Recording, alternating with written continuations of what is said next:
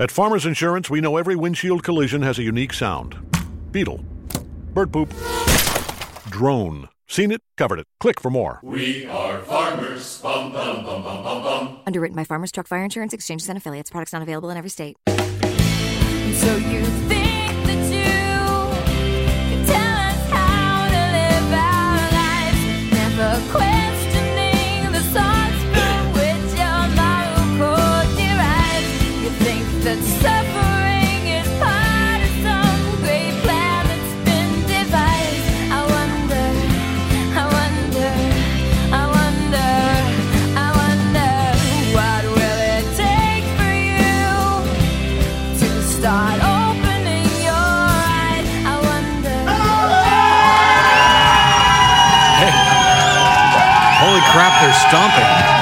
yeah. I don't know how secure this building is.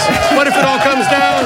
Welcome to the Atheist Experience. I'm Matt Dillahunty. Joining me this week, my good friend Dr. Darrel Ray. Good to have you Uh, here, guys. The author of The God Virus, author of Sex and God, uh, creator of Recovering from Religion, The Secular Therapy Project, The Hotline Project, and lots and lots of porn that you will never see.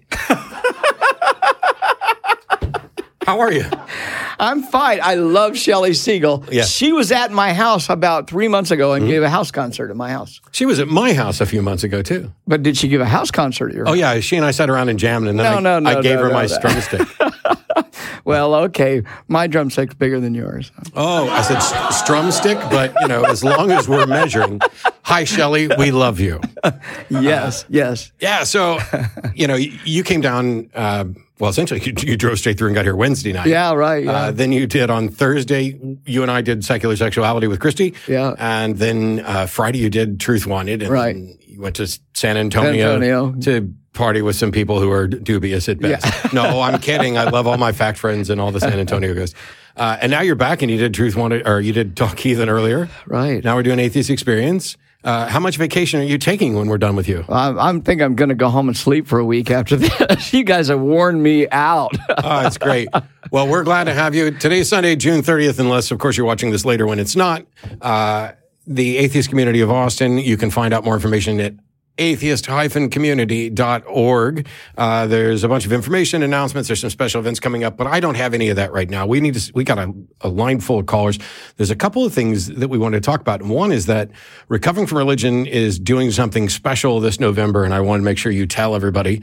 Uh, and I'm sure they'll put a graphic up where people can go from Right, to yeah, okay. recoveringfromreligion.org. Actually, it's September. September. September, right. Yes. 20, If you show up in November, Yeah. you missed it. 21 through 20. Why don't we just do it in September and November, and that way I can be right? Well, Why won't you let me be right, Darrel? uh, I like to piss you off. I know. Yeah. All right, in like September, the 20th, 21st, yeah. 21st, 22nd? Yeah, 20, 21st, 22nd. We're doing a, uh, well, we're calling it an excursion, reconnect with your nature. And it's in the beautiful mountains of North Carolina. Yes. Where people will be able to come and talk and look at each other and talk about recovery issues. And, and talk about how to reconnect their sex with turn of sexuality, reconnect with nature. Instead of looking at the sun and thinking God made a beautiful sunrise, you look at the sun and say, wow, that's the rotation of the earth. We're actually going to have a, an astronomer there. Mandisa Thomas is going to be there. We're, we have four secular therapists there. It's going to be really cool people just coming to talk about recovery issues. Anybody can come, families can come, couples can come. We even got child, we'll have child care uh, activities. It's it's going to be a very relaxing weekend with lots of good food and obviously really good company. And uh, And I haven't verified my schedule yet, but after you told me that Gail was coming and Shannon was coming and Mandisa was coming, Yeah. I was like, why the hell have I not booked my time there yet? uh, so, yeah, I, I Yeah. May, you may well see me sneak in there. we we would take you in a heartbeat.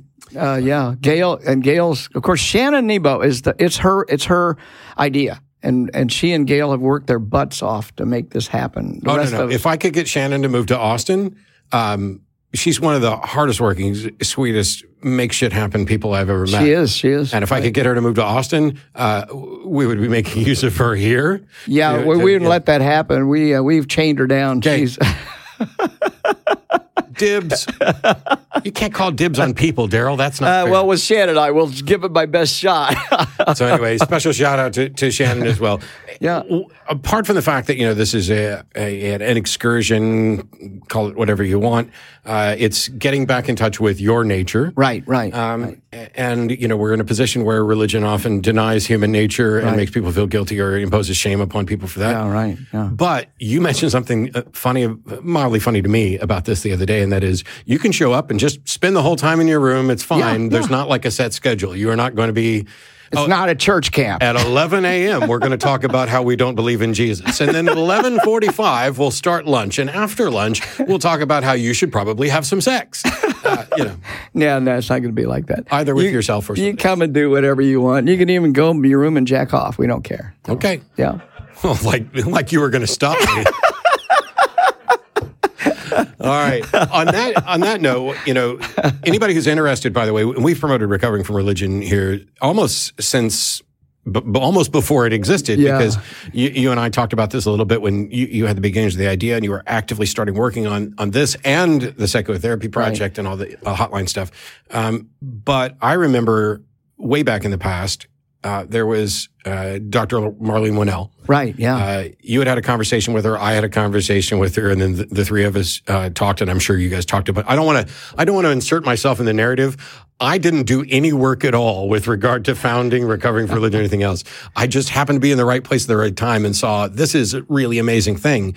And one of the the things that Marlene kind of woke me up to was something she calls religious trauma syndrome. Right, right, Wh- yeah. Which, while it's not in the DSM, it's Right. you- You've talked about it before. Well, trauma is in the DSM. PTSD is in the DSM, and what the DSM doesn't talk about is what Uh, what are the antecedents, what are the causes of trauma, and religion. What we're what what Dr. Marlene Winell and and others of us psychologists in the field are saying religion contributes to trauma, just like war contributes to trauma, trial, child abuse contributes to trauma.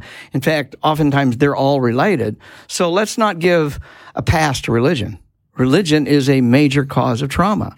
And that's why we started reco- part of the reason we started recovering from religion to give people a place to come and talk, discover what you know with the help they could get, and then uh, offer them that help, or at least give them channels to get that that help. Religious trauma is a, an insidious thing for people that are coming out of religion. Sometimes, I mean, at least uh, in my observation at recovering from religion, we we talk to people all the time who say something like, I was beaten by my parents when they caught me masturbating, or I was beaten by, by my parents because they, I didn't learn my Bible lessons. And lots of child abuse. I mean, that's child abuse, but it's also religion. If, it's, if the parents didn't believe that crap, they wouldn't be beating their kids. And so the, the trauma comes into them as adults and they don't know what to do with it when they leave the church. Now, the problem is they beat their own kids. And now they turn around and say, I turned out all right. Yeah, No, so- you didn't. You're still hitting people. Yeah, exactly, exactly. So we're we're I part of the reason I'm talking to you here today is I want to educate people that religion causes trauma. Now, if you were raised in some kind of a Episcopalian or Unitarian, you're probably not going to be traumatized. But I'll tell you, if you were raised in a Baptist church where they believed spare the rod, spoil the child, and you were beaten for not eating your peas, or you were beaten for not learning your Bible lessons, you may well be caught bringing trauma into your into your adulthood. And I, I, I can say, by the way, since I've talked about my parents before, I was never beaten for masturbating. I was never beaten for. I don't think I recall ever being beaten for not eating my food, and certainly not. Be, I was, however, uh, beaten on occasion when I misbehaved, and for the longest time, I just accepted that that's the way it was. I don't suffer personally, Right. that I'm aware of any after effects from it, uh, but I'm vehemently opposed to it. Uh, I'm fucking tattoo, never hit a child, never hit anybody. Right, Why- right, We don't have to specify with a child. Don't hit it. Don't hit people. Uh, but for the people out there who might be religious, who are like, "Oh, here we go." These atheists are sitting here talking about religion's causing trauma. Clearly, they don't have the first clue what they're talking about because religion is a force for good and it's what holds the, the world together. And it's all about love and it's all about this other stuff. Allow me to just calmly and politely suggest that you don't know what the fuck you're talking about because while you may not have like when I was spanked and I say I don't suffer anything from it, that doesn't mean that somebody else who was punished in the same way that I was doesn't suffer from that. The fact that religions can inspire people and make use of people to do good things or positive things doesn't mean that there's not also negative baggage there. And you're not the person who decides whether or not somebody else has been emotionally traumatized. right, right, yeah. The fact of the matter is maybe maybe your church is relatively fine. But when you when your foundation is based on oh, it's God's way or you're terrible. And when you talk about God's way. It is uh, an archaic notion that takes no advantage of what we've learned in the last couple thousand years with regard to interpersonal relationships, with regard to mental health. We need to stop Yeah. Putting a stigma on mental health issues. And the churches are, by and large, incredibly responsible for that stigma by saying that, oh, well, that's demon possession, or Oh, you yeah. know, you, you've Yeah. given over to sin, and God's given you over to reprobate mind and things like that. Your religion may not be the worst. Your religion may not even be all that bad. And if that's the case, then we're probably not talking about your religion. But we might be. And so taking a, a minute to think about how the things you've learned have affected you, what sort of baggage you carry around in your daily life, might make it a little easier to understand when we talk to people who say, I, I was treated this way because of religion. And please do us a favor. Don't call in to apologize on behalf of other people. Oh, I'm so sorry about the way you treated. I appreciate that. I appreciate that you, you have empathy and that you're not a shitty person, that you're not a jackass. 10 bucks. Uh, but sorry, as a amusing side note in back in here. I appreciate the fact that, that you might not feel that way, but this isn't necessarily about how you feel. And there are people who who who have been ostracized and their families who've lost everything. Right, right. And what you've got with the Recovering from Religion Foundation is a helpline. Right. And Um, a chat line. And you and I, I, I put up a video um, just yesterday. It'll be public to everybody tomorrow because I'm slightly uh, this evening. I will go switch it either during the show or after the show. Uh, Darrel and I talked about all this specifically about how people could potentially volunteer in the way they could. Right, yeah. And and I'm told we've got one of your volunteers here. Yeah, Gwen. Gwen Uh, is here to talk about what she does, and, uh, and also talk a little bit about religious trauma because I think she's got some insight into that. Outstanding. Well, Gwen, welcome to the show. You're on with Matt and Darrel. Hi, Matt. Hi, Darrel. How are you? Can you hear me okay? Yep. Thanks we, for calling. we hear you perfectly. Excellent. Excellent. Yes, I started uh, volunteering uh, probably just about six weeks ago. I'd heard about it, but didn't really think I was qualified because I hadn't been an atheist long enough or whatever. But and got your atheist card Nobody yet. can, can talk to anybody about religion until they've done this shit as long as I have. No, wait. and actually, it's it's it's good that you mentioned that because uh, the new co-host on the Atheist Experience, uh, Jenna, uh, hasn't been an atheist for a great deal of time, and yet you know, if you anybody has something to offer to other people, so I'm really glad you volunteered. Yeah. Tell us more about. Yeah. Yeah, so it's it's been great. Uh, the training was amazing. Uh, the vetting process was great because not only did they make sure I was a good fit for them, but they made sure this was a good fit for me. Right. So I really appreciated that whole process, and the ongoing support has been amazing. Um, I mostly do chats. Um, it's great because I do them when I'm available to do them, and it's just been amazing the variation of people that you're able to help. As and and at times even um, as I'm dealing with my own recovery from religion, um, it, you know, there'll be a chat about something that just resonates with me, and and I go away going, "Wow! Not only did I get to help someone, but that helped me as well by reminding me that that yes, you know, uh, extreme religion can really squash who you are as a person." Hey, Let's Uh, let's be honest. I've been hosting this show for almost 15 years.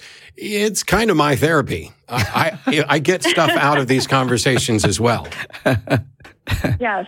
Yeah. Well, mm-hmm. you know, it's amazing. I had a chat just recently, and she was talking about how she struggled with finding her identity as a woman after the teaching that she had been through. Mm-hmm. And that's something that I find I struggle with as well. And I was talking to my aunt who's in her 70s, and she's still struggling with that. And we just had this great conversation about how what people don't always understand is in your very extreme religious beliefs, you are not a person. Your identity is completely submerged, especially if you're a woman your entire focus is to support your husband, to support Christ, to care for your children.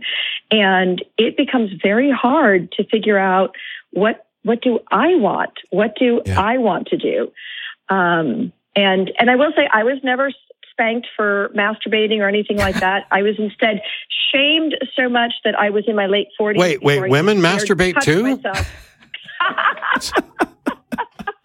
myself. Oh my gosh, I'm learning something new every day for the benefit of our callers. Anyway, I'm sorry to interrupt that. And, and Gwen knows what she's talking about. She was a minister's wife. She hasn't mentioned that Yes. one. oh, wow. Yes. Yes, I was a Southern Baptist preacher's wife, and I I taught the purity class for the teenagers. Whoa. And uh, yes, yeah, we handed out bars of ivory soap to invite them to talk about how they can have a pure life. Um, yeah, I have a lot to make up for. Um, That's the, that's the other reason I'm doing this. It's kind of I, I, yeah, I was Baptist, and so there's no real concept of, of penance in the same way. That, but this is penance for me, and thank you for doing yours. yes, exactly, exactly. So, and you know, and it's little things too. I mean, just the other day, I was I was been on a road trip with my dad, and he's still very, very religious and um, very disappointed in me because I'm not. And I'm driving down this country road and just feeling this joy as we're seeing the mountains and the trees, and I'm having this great time with my dad. And, and I just have this thought: I'm like, I, I just wish my parents could understand how free and happy I am now that I don't have all this baggage of religion. And the immediate thought was that their first comment, if I were to say that, would be, she's not going to think it was worth it when she's burning in hell for all eternity. Yeah. And, you know, it just brought a downer to that moment. And, you know, and so I, I am signed out for the weekend in September. I cannot wait to get there. It's going to be amazing. And uh, because there's just, you just keep discovering things that you, didn't even realize were there that come from that training, especially when you've grown up in it your entire life. Right. And you mentioned fear of hell. That is probably the underlying uh, foundation for religious trauma syndrome. So many children have been terrorized by their parents by their religion. You're going to hell because, you know, you didn't learn your Bible lesson. It's not just spanking, it's the browbeating that children get by extreme, especially extreme, extremely religious people. So, uh, There's another aspect of, the threat of hell.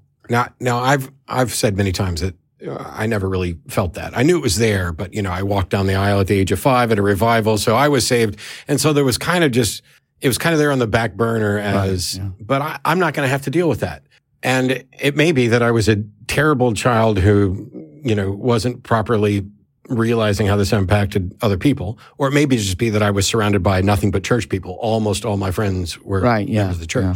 But I've heard from people who indoctrinated with that concept of hell suffered for years, not because of a fear that they would go to hell, but a fear that their friends would go to hell. yeah, right. Um, so just telling, getting somebody to buy into this particular narrative, and now you need to be saved, and and it give, gave kids like me the notion of, oh well, now you don't have to be afraid of hell anymore. And I was just like, okay, well then I don't have to be afraid of hell, and I just kept on going.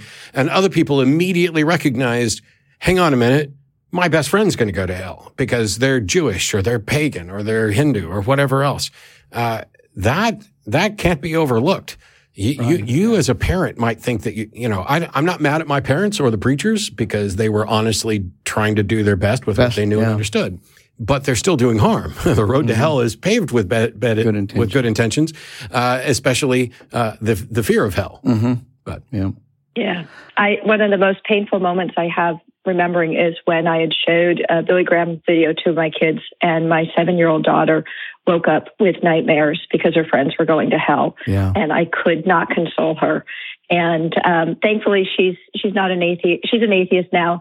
Um, uh, although when I told her I was an atheist, she was just like, "Now you couldn't have figured this out when I was a kid."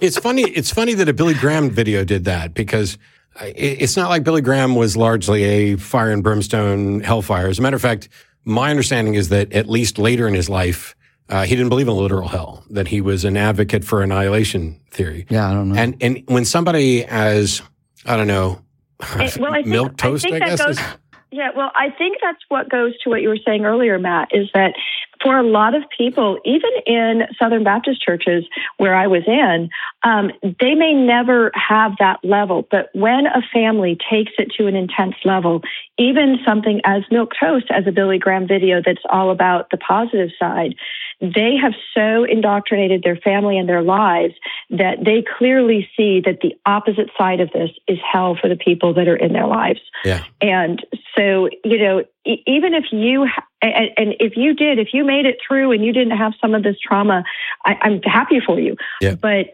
there, there is an element in many of even your mainline churches that there's just an intense trauma that comes from a very intense application of the teaching. Right. Yeah. Thanks for calling in, Gwen. I appreciate you giving us your perspective.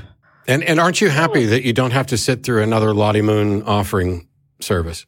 Yes. Oh my goodness. Oh my goodness. I was a storyteller. I told the Lottie Moon stories to get everybody to give. That was my job. So I haven't heard that in forever. You guys are sharing some secret language. It None of- is. and and we're not going to explain it. You guys can go Google Lottie Moon. Exactly. well, I hope. Thanks. Thanks a bunch, Gwen. We really appreciate what you're doing, uh, and I'm glad, especially that you you took a chance, even when you thought, well, maybe maybe this is too early for me, uh, because you're really you shined a really good light on the fact that not only is this something that benefits other people, but it can benefit benefit the people involved. Right. Our training will help anybody. I'm convinced. of that. Absolutely. Yeah. Well, thanks for your Yeah. time and, and keep uh, keep volunteering. And if if you or Darrel or somebody else want to reach reach out back to us again to to promote this or talk about something interesting that's going on, by all means, give us a call. Okay. Absolutely. Thank you. Thanks, Bye bye. So, can I uh, Yes. let people know where to find us? Oh, yes. recoverfromreligion.org. If you want to call into our chat line or call in or chat in, you can and just hit the chat button. If you want to come to the excursion, just go to the recoverfromreligion.org and hit the rec- uh, excursion button and all the details are there. Thanks. Thanks for letting me talk about it here. Yeah, yeah. And for people who uh, maybe I don't know, I don't know if self-diagnosis or if you're convinced that you are suffering from PTSD or religious Right, trauma yeah, syndrome or right, something right. along those lines, Yeah. what kind of things? And I, I don't mean to put you on the spot, but what kind of things might they be looking for in their life to let them know that yeah, maybe this is an issue that I should address? Well, it's a when you're when you are religious, you may be, for example, depressed. You may be suffering from a PTSD related to the religion and not even know it because you're surrounded by you're surrounded by it. Once you leave, or even when you start thinking about leaving, the full weight of that comes back down on you. And it oftentimes, whether we call it religious trauma or not, I'm not going to sit here and diagnose trauma. Right. But I will say uh, depression is a very common thing to happen to people when they leave. They're oftentimes depressed while they're still in religion and they may be doing self-destructive things while they're in religion. And I won't go into details. You can guess what some of those would be. Alcohol would be one. But once you leave, you go into depression. You don't know what to do because you've lost your family. You've lost your community. You lost your sense of being. You don't know what meaning's about. I mean, all these things happen at the same time. So uh, hopefully you, you'll recognize this in yourself. It can be, I can't sleep anymore. I'm having dreams, recurring dreams about hell all the time. Uh, or uh, OCD, you know, I can't focus. I'm constantly being distracted and I didn't used to. Any of those things might be, might be symptoms of religious trauma. But again, don't self-diagnose. That's nobody should, uh, even a psychologist should not self-diagnose. I don't self-diagnose myself. Well, yeah, I do. I'm perfect. So there, I don't have to worry about that. I, I can vouch for Darrel's perfection. And and if you do need help, go to the Secular Therapy Project. Yeah. Go to seculartherapy.org and find a therapist to help you. Don't try to self-medicate. Drugs aren't a good way to do it. Non-prescription. Alcohol is not a good way to do it. Find somebody to to help you through it, and you'll be so much so much better. So we'll we'll get the links added to the show and everything else, but it's recoveringfromreligion.org, seculartherapy.org, and the hotline number is One eight four. I doubt it.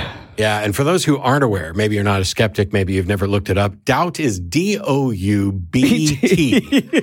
Uh, Because I can imagine how some people might try to Yeah, spell that, yeah. and who knows what hotline you'll get there.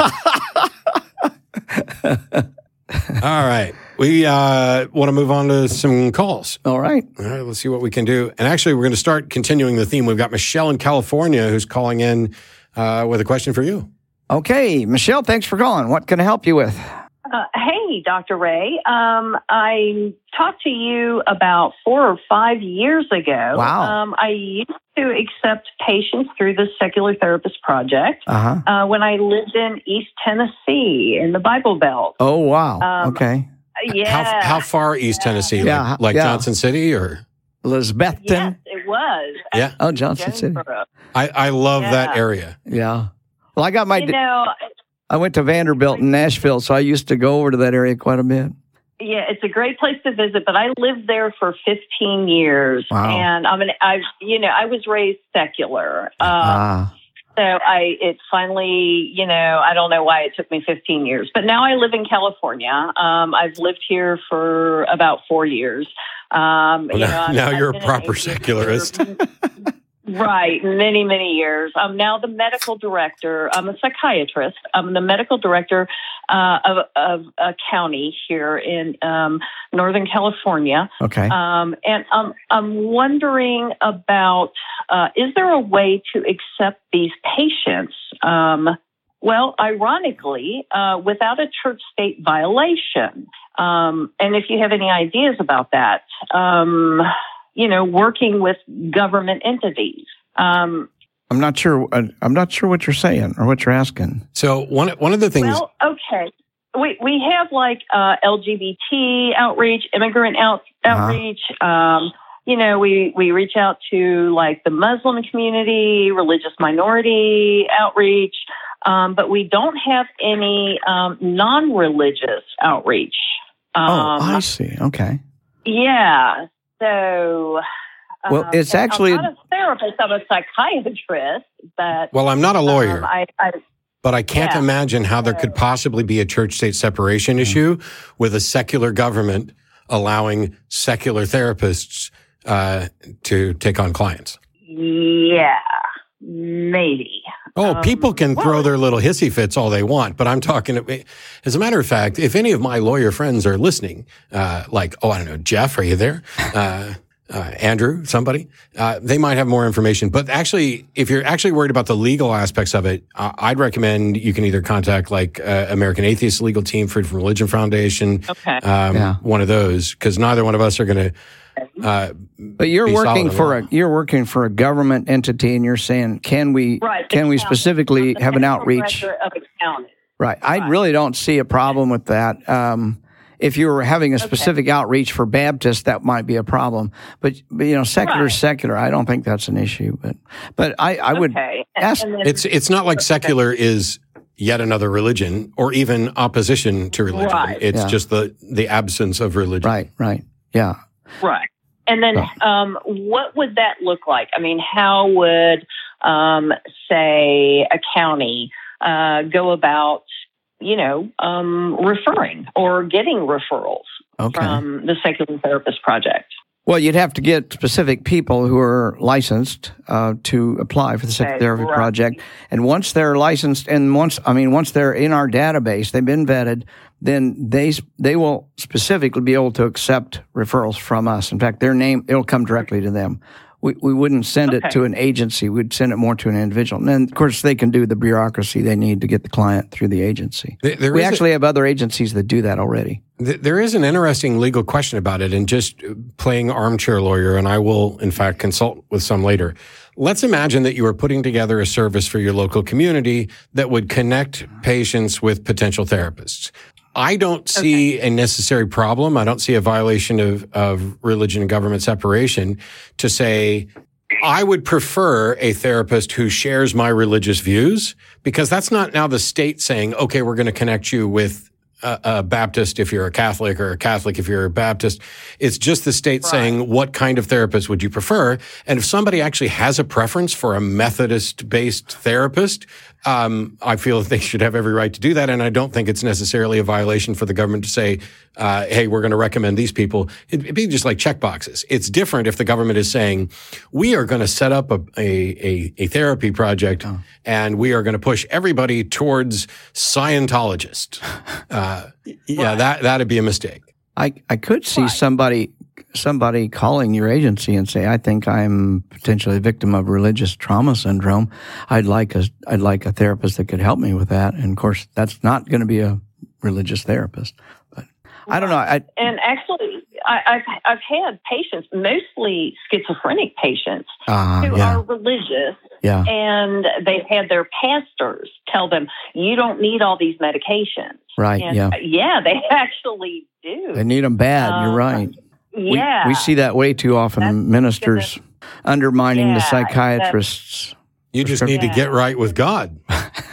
Yeah, and the patient comes and says, um, you know, my pastor tells me, you know, I don't need these meds, and and ninety nine point nine percent of these patients say, uh, I got to find another church. Good, I'm like, good. no, that's the right answer. That's the right I answer. don't tell them that, but Well, Michelle, have your staff, any of your sector staff, or tell them it's available, and we'll we do the vetting. You know, you can send anybody you want to us, but we will accept them or reject them based upon what they show us. That, that's actually, Okay. I, I mean, I know that what you're describing happens, but I find it really annoying because there are counselors, therapists, counselors, therapists, psychologists, psychotherapists, psychologists, psychiatrists, and not all of them are able to prescribe meds. So why the fuck is a preacher who doesn't have any any of the medical I- training to, know. to tell you what prescription you should have? Yeah. That's just weird. Dude, you're you're totally preaching to the choir here. Um, yeah, it, That's how you get them to it breaks sing. Are you you're a member of the uh, Secular Therapy Project now, Ma- Michelle? Um, you know, this was like five years ago. Oh, okay. uh, a couple of years before I left Tennessee. I'm not sure. I, I would I would be completely on board with um, you know, continuing that. Okay. Um, and they could, you know, continue to see me um at the um the county. I, Right, I would right. be uh, 100 Well, if on board. if we didn't kick you out, then you're still in there. So you're probably Uh, still well, in there. I, I should be. I'm, I'm, I'm, you know, Just change your address and contact stuff. Secular. Yep. Okay. Thank- Um, seculartherapist.org. Yeah. You have to go in, Psychotherapy.org. Okay. seculartherapy.org and, and make sure you're still in there. If you can't find yourself or you forgot your password or something, you can reset Oh, it or you can call me and I can help find you. Or you can call Dr. Caleb Lack, who's our director for that program. Thanks for calling in, though. Good question. Yeah, thank you, Michelle. We really appreciate it. Okay, great. Thank you so much. Ah, good day. bye bye. All right. So we we could keep going on this theme, but I think I, I we need to have a discussion about some gods. Oh, that's And definitely. then Which God are we going to talk about? I don't know. I'm I'm going to guess. Oh, let's go with a Trinitarian one. Okay. So Rob and Georgia, you're on with Matt and Darrel Ray, and you think the Trinity is crystal clear and not confusing. Uh, yes. Can you hear me? We can. Okay. Um, yeah, calling about the Trinity and the Clergy Project. As far as the Trinity, as I understand it, uh, I think I'm in a similar position to you, Matt, religious, religion wise. I was studying to be a preacher. I've actually been a wandering preacher for most of my adult life. I'm neuroatypical, um, which has to do with the Clergy Project. But as far as the um, Trinity, I understand God as maximally powerful. I understand Yeshua as a limited form of God. Um, it seems there are certain things one can't do if they're all powerful, and to do those things, they would need to limit themselves and kind of separate out their consciousness. And I understand the Holy Spirit as um, actions of God that affect humanity or the universe. So so here's the thing: the the Trinity the, Trinity, which was essentially invented in 325 CE, Exactly. Yeah. um, is the notion that God the Father, God the Son, and God the Spirit are both simultaneously independent and one. And that's just a logical contradiction. So when you talk about understanding the Holy Spirit as the works of God, well, I do works. So if you were to look at the works that I do, you would have no justification for claiming that those works are an, inde- an independent agent that is both co-equal with me and independent from me. That's the, where the confusion comes in. Um, a so this is kind of a silly example. hmm Um, I guess uh, there was an anime I watched when I was little that it seems most people my age watched uh, Dragon Ball, uh, Dragon Ball Z, and one of the characters, Piccolo, would occasionally divide his body into two. Um, his power became limited. It was never more than how strong he was when he was together, but there were certain times when separating himself and weakening himself was beneficial. When he was separated, um, there wasn't conscious awareness of what the other part of him was experiencing. And I think the only real difference I see with El Yahweh is that um, El would be consciously aware of all of the experience. Yeshua would be aware of its experience, and the Holy Spirit, which I actually don't understand, but I just view as separated in a similar way. Um, I have no idea what level of awareness it would have. Yeah. While I wasn't like a Dragon Ball Z fan, uh, first of all, what you're describing is sometimes the two are one and sometimes the two are independent. And that's not Yeah. the same as what the, the doctrine is regarding the Trinity. On the other hand, I think that if we are going to anime cartoons and fictions to try to come up with an explanation, why aren't we just like citing the Wonder Twins? Uh, the fact I- that, the fact that I- we can that's create a cartoon of something uh, and and make it make sense, uh, at least in a limited sense, uh, doesn't mean that we have any demonstration that there's a Trinitarian or Triune God. I, I agree with that. Even if I can make it make sense to myself, that doesn't mean it makes sense in a physical, materialistic way. So I guess I just have a belief in I, I think it doesn't. something. For the specific definition, I think it's, it doesn't matter whether it's material or materialistic or physical.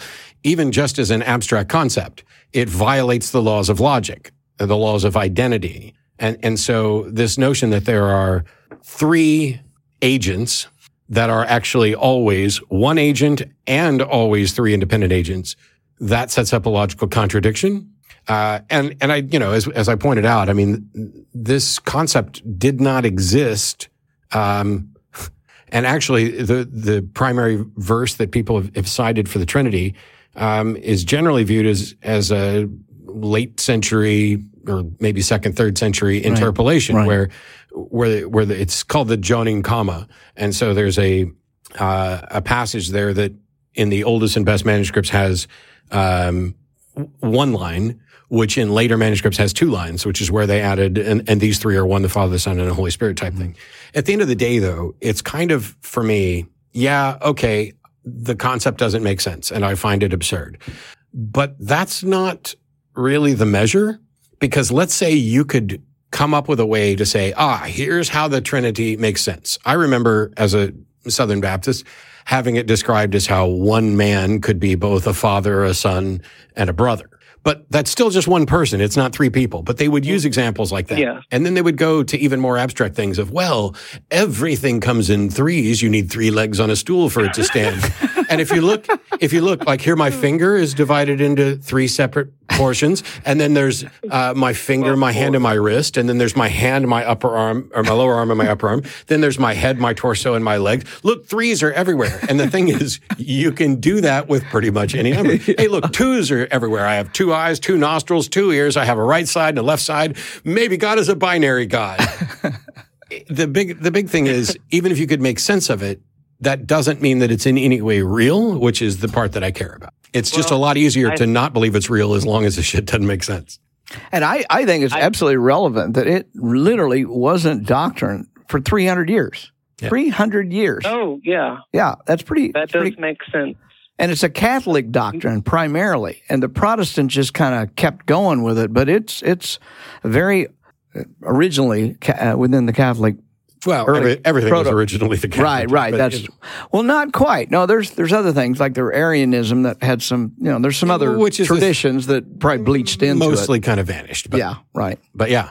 Anyway, Rob, I appreciate the call. Hopefully that, Yeah. that- I, I, I appreciate you trying to clear the Trinity up. But even if you could, uh, that alone wouldn't convince us that there's a God. And I don't think we actually cleared the Trinity up.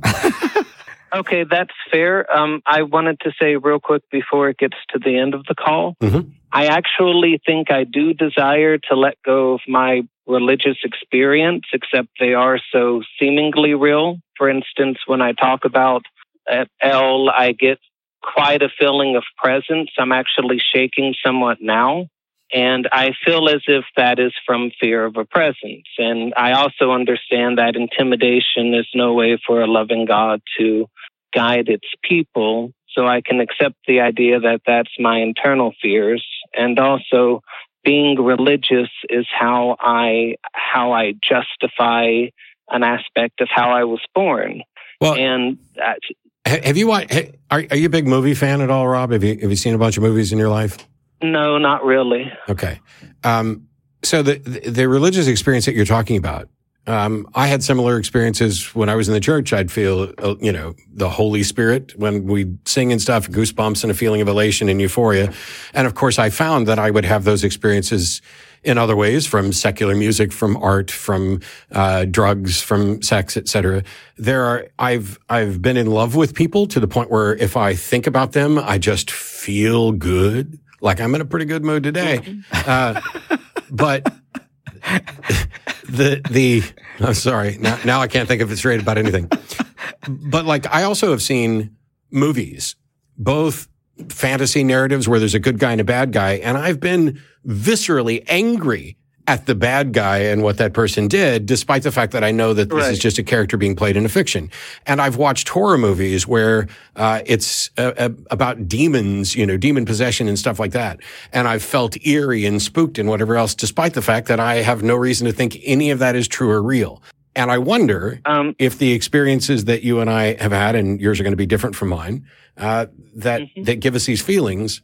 The fact that we feel something doesn't mean that the the item that we're focused on is in any way real. It's that is all about who we are and what we've been trained to be afraid of, what we've what we've come to learn to love or respect or admire or you know feel happy about. And just I- remember, um, the the guest host today. I didn't know who was hosting at all when I called in, but Mhm. as it's about um, religious sexuality and um, that type of thing, I um, uh, what's his name? I'm sorry, Darrel Ray.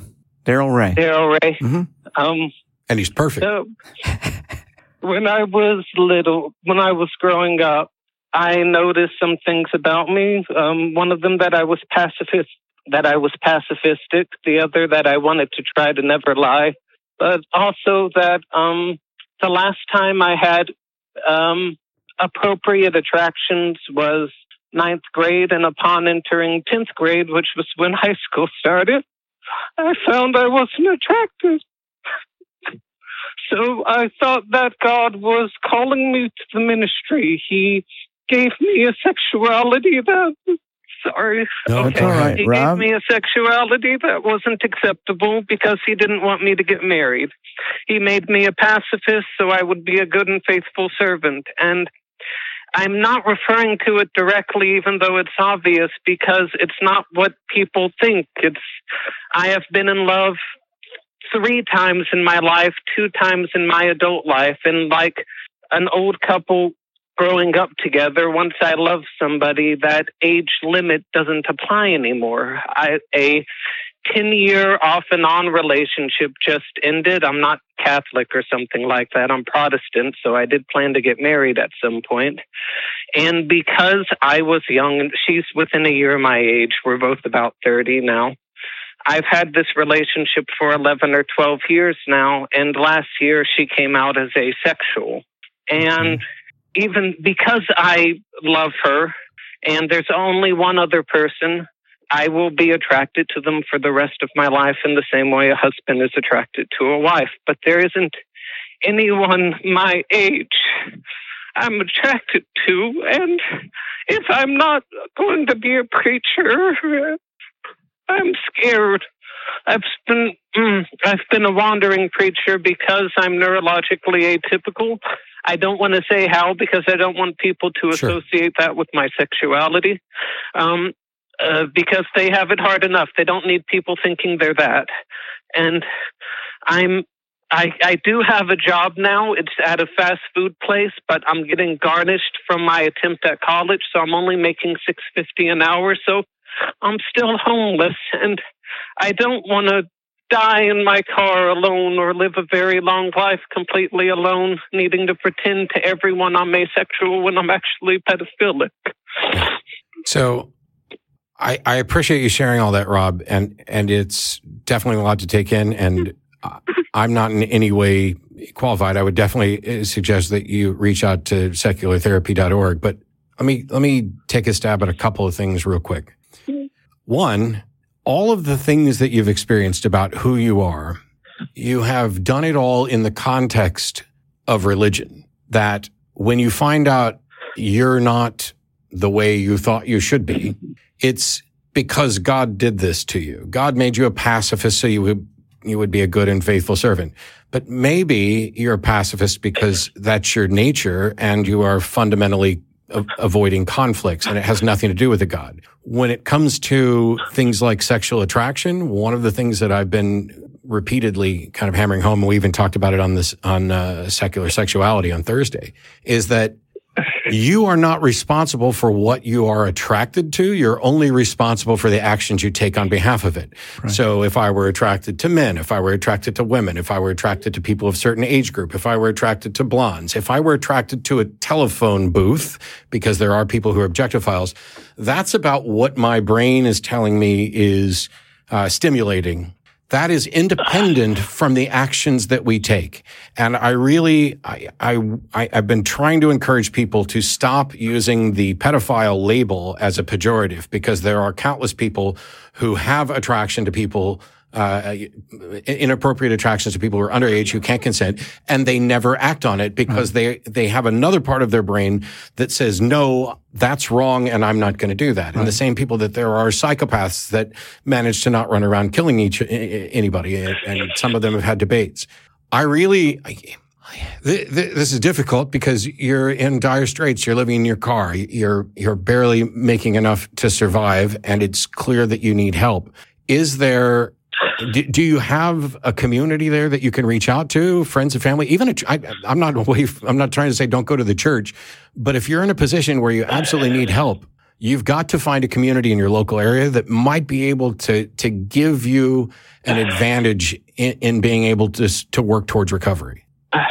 Well, Podunk, Georgia is pretty hard. Literally, the reason I uh, needed to leave school is because someone told. I don't know how, but someone told, and I'm not willing to lie. And my advisor ended up telling my instructors I didn't deserve to pass. And the girl I was going to marry, um, she found out because I wasn't willing to lie to her. And that ended what would have been a lifetime relationship. And it, it, it's, I there isn't a community here for someone like me. Um, a, a homeless, autistic, pedophilic, atheistic um, person who takes three times as long to do most anything as anyone else if it involves a piece of paper. Um, Rob, Rob I, I, haven't. Yeah. Could I could I ask? Um, my my we we aren't here to do therapy. We can't do that. But what I will say yes, is, I understand. I but I will say, it's time to. No, no. What I'm not I'm not blowing you up. I'm trying to say there every county, practically every county in the United States has got a community mental health center. Have you gone to the community mental health center and asked for help? Is it free? It would be free for you. Yes. No, I didn't even know that existed. Okay, look it up or or uh, call one of the community uh, one of the mental health agencies in the state, and they'll direct you to the one closest to you. You've probably got a mental a community mental health center within 30 to 50 miles of your house, maybe even closer. It could be around the corner. I don't know. I don't know where you live exactly. Community Right mental health. Car, my car. Yeah, yeah, your car. Yeah, it literally could. So find the community mental health center, go into their offices, talk to them a bit, and they'll do an intake on you and they'll assess what they can do for you. Okay, that's that's probably the, Okay. that's that's probably the first thing I would uh, ask you to do. And the and the other thing that we I think we'd both recommend. I don't want to. I don't want to saddle the the RFR uh, chat people with m- more than they might be equipped for. But just the process of talking to people, like Right. in, in this call, you were open and honest, and you broke down. And I think almost everybody. I can't imagine that there's too many people who didn't feel that and weren't moved by what you said. Um, but those sorts of conversations, you're going to need to have a lot of them. And one place to start, if you have no other community, uh, or even if you do, is recoveringfromreligion.org. Right. There's a there's an option there to chat. Um, definitely v- visit your community mental health center. Um, and you know, while while we don't necessarily, you you may not be in a position, and we're not saying, hey, call in and give us updates frequently. At least touch base back with us and let us know how how things are going. How did the how did the community mental health center work out for you? Because I'd like to know that your life is getting better. Uh, nobody wants to see anybody uh, suffering in the way that you are clearly suffering. Right. Okay. Uh, thank you for taking the call. You're Sure. welcome, Rob, and Thank best, you, Rob. best wishes to you. Get get the help you need. Wow. That was intense. Yeah, Yeah, it's it's he's, rough. He's really going through a lot right now. and it's it's you know, he touched on a ton of issues that both you and I have talked about just this week on a couple of other shows. Yeah, right. And it, it's a point of frustration because I knew somebody, perhaps not identical to Rob, but I knew somebody who um, was a pedophile, was was attracted to children, and it drove them mad because the other part of their brain was like, "There's there has to be something wrong with me." They never ever acted upon it because there was like a check valve in their brain, and yet. They can't talk to anybody. They've literally done nothing wrong. Right. Now, others have, and it's because others have that this is kind of stigmatized, but it's such a hot button topic that they can't even get help. Right. Yeah. And that's, you know, I'm, I'm back to the let's provide healthcare and, and, and especially mental health care to everybody on the fucking planet. Yeah. Uh, and let's stop beating people up for the fact that their brain does some weird shit. Yeah. And There's more than just that. There's so many things we think about and that could be crimes. I mean, Mm-hmm. every human being probably has thought about murdering their boss. and, and I'm, I'm using My as a- boss is an asshole who has no business running a business, but I'm but my own all boss. we've all done that, and yet we condemn only certain pieces. I think we all should realize there's parts of our brain that could be bad, could be evil, could be harmful, and and it's a wonder. It's wonderful that we've got other parts of our brain that help hold that in check. And Rob sounds like he's doing a good job of holding it in check, but he needs help with with keeping it there. Yeah. And by the way, that, that goes for other people as well. This, I mean, Darrel gave an excellent uh, uh, tip to go seek out your community mental health center. If you find out there's not one, um, I, I would say that maybe it's time to go talk to the city council, uh, something along those lines, to say that hey, we're we're, we're failing to help the people who are most in, in need. Right. I know that's become the trend lately that nobody seems to want to recognize that we're failing to help people in need uh, because we're focused on 50,000 other things. And maybe it's because we've got kids locked up in cages, or maybe it's because there are just just general jackassery. Uh, oh, wait. All right. You don't have to pay for that one. Um, but I know at some point, either on this show or, another show, we're going to end up talking about morality. It's unavoidable. Uh, and what I find is that so atheism is not a religion. It's not a system. It doesn't have any tenets, any dogmas. It is a single position on a single issue. Are you convinced there's a God? If so, then you're a theist. If you're not convinced, then you're an atheist. Uh, sorry, Steve. Uh, but the, yeah, thanks, Mark. Um, the, the thing is, there are models of how to get along. Secular humanism is the model that I've advocated for the most. I mean, I'm a skeptic, I'm a humanist, and I'm an atheist. And of those, I would say that the, the, the skeptic part is the most important because it's the one that informs the other. And the humanist part is actually the second most important. Right, right. Whether or not I believe in God, well, whatever. Yeah. Uh, if we have a model that encourages people to uh, be compassionate, to work towards creating a better world, to realize that as far as we can tell, there's not a, a God that's going to intervene on our behalf. And so we've got to get dirty, get our hands dirty and, and do the work ourselves. Uh, because if we sit around, you know, praying for the world to change, uh, well, that's why we have people who are constantly uh, victims of of uh, mass shootings. Because when we're done with a mass shooting, we send out thoughts and prayers, and then we go right back to business. Yeah. Right. And th- there are ways to do better. Um, it's one of the, you know, none of us are perfect. I don't care what Darrel says. He's not, not actually perfect. Pretty close. And he gave some really good advice there. Uh, but building a better world is the goal of secular humanism. I would also say it's the goal of most religious ideologies. It's just that what their perception of a better world is, is fundamentally different from Right. ours. Yeah. Yeah. Uh, on that note, we'll, we'll see, uh, Amber in California. You're on with Dr. Darrel Ray.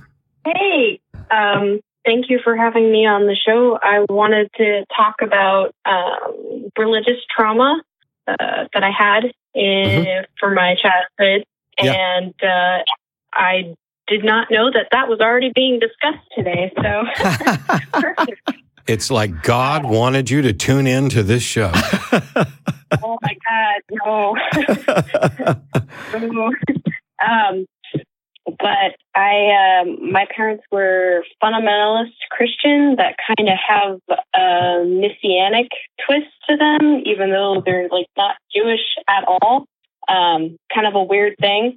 But we were all homeschooled. I'm the oldest of four, and uh, yeah, we were all homeschooled and shamed and the, the whole the whole nine yards, basically. hmm Um, we, the three girls, one guy. Um, the guy where my brother is considered, you know, to have more. Uh, he's allowed a lot more.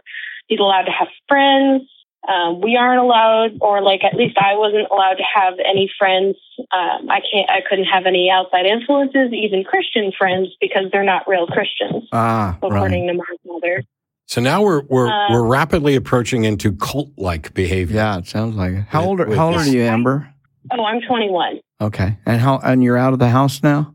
I'm. I left one day and I didn't come back. Okay. And you're Uh, financially um, on your own? Uh, yeah. I uh, when I left to go live with my grandmother one day, my parents took all the money out of my account, so they literally left me with nothing. I Wow. I uh, got a voicemail from my dad saying that you know I was a credit or a uh, I could harm his credit because of my erratic behavior, and that's why he shut down my account, took all my money out of it, and uh, he didn't want to speak with me as far as religious things go because you know he'd rather see me out on the street, as he put it. So Wow. than him be wrong. Well, feel the love. Yeah, that's pretty tough to go through, Amber. I'm sorry to hear that. Well, I mean, it was it was a long time coming, honestly. Um, my they won't let my sister go to college to be an orthopedic surgeon. They want her to go be a nurse. Huh. So yeah, no, she's she's I- 16 and ready to go to college already. Wow, she's a bright I'm gonna kid. I'm gonna say something, um, which I suspect won't bother you that much, but fuck them. oh yeah, yeah, yeah. Oh, I'd like to be an orthopedic surgeon. No, I'm sorry, honey. You have a vagina. You must be a nurse. As if if this uh, that's remotely relevant. Yeah, yeah. Well, um, I left. The main thing why I left, I was 18 and I started to meet this guy, and he wasn't he wasn't Christian at the time, but I was I was dating this guy, and I didn't tell my parents about it because I knew that they would, you know, have a lot of problems with it, and they eventually found out.